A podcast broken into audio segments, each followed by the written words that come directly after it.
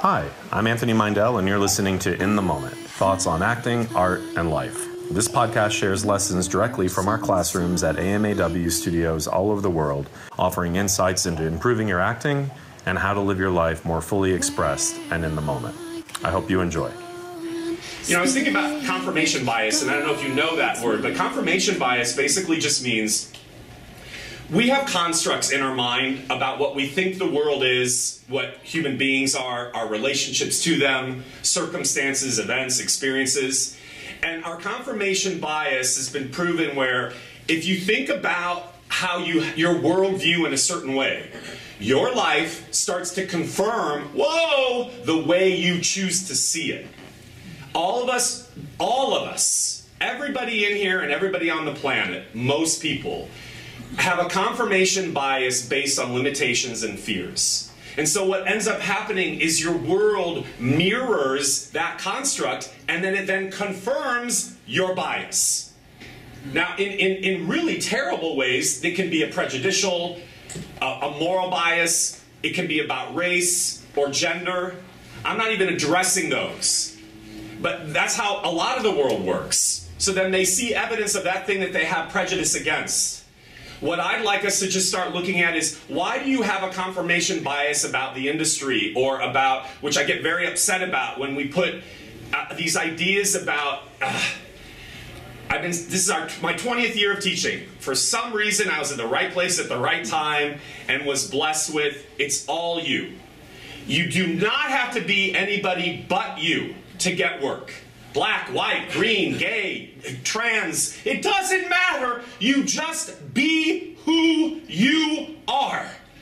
Because if you don't, if you co opt another identity thinking that's the way to get a job, you could get a job that way. You know what it ends up as? It's a soulless exchange. No job is worth your soul. You gotta get that, kids.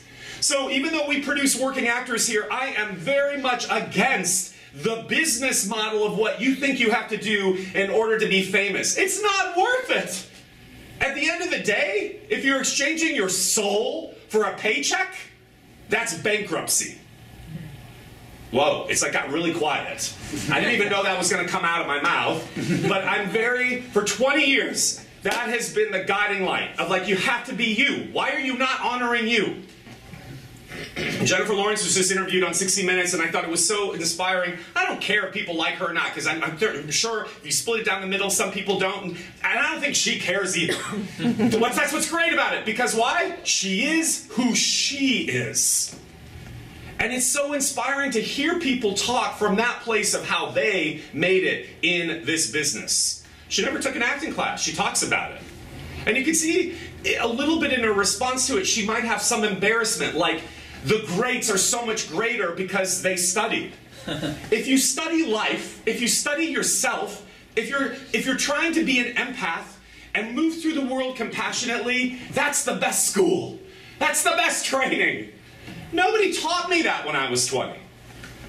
I want to say one last thing because this is just, is this all making sense? Yeah. You know, this thing about confirmation bias and about being yourself. As a little gay boy, I, I I'm working on a, a on a, a, book that I just finished the, the, third draft of now. I'm really excited. I'm sending it back to the editor. Jesus, it's going to be red line, red line, red line. But whatever. It's exciting because what it has become is short stories about my life about acceptance, self acceptance. And I just turned 50 this year, and I'm having so many epiphanies about the journey has been about accepting those parts of myself that I was always taught to reject.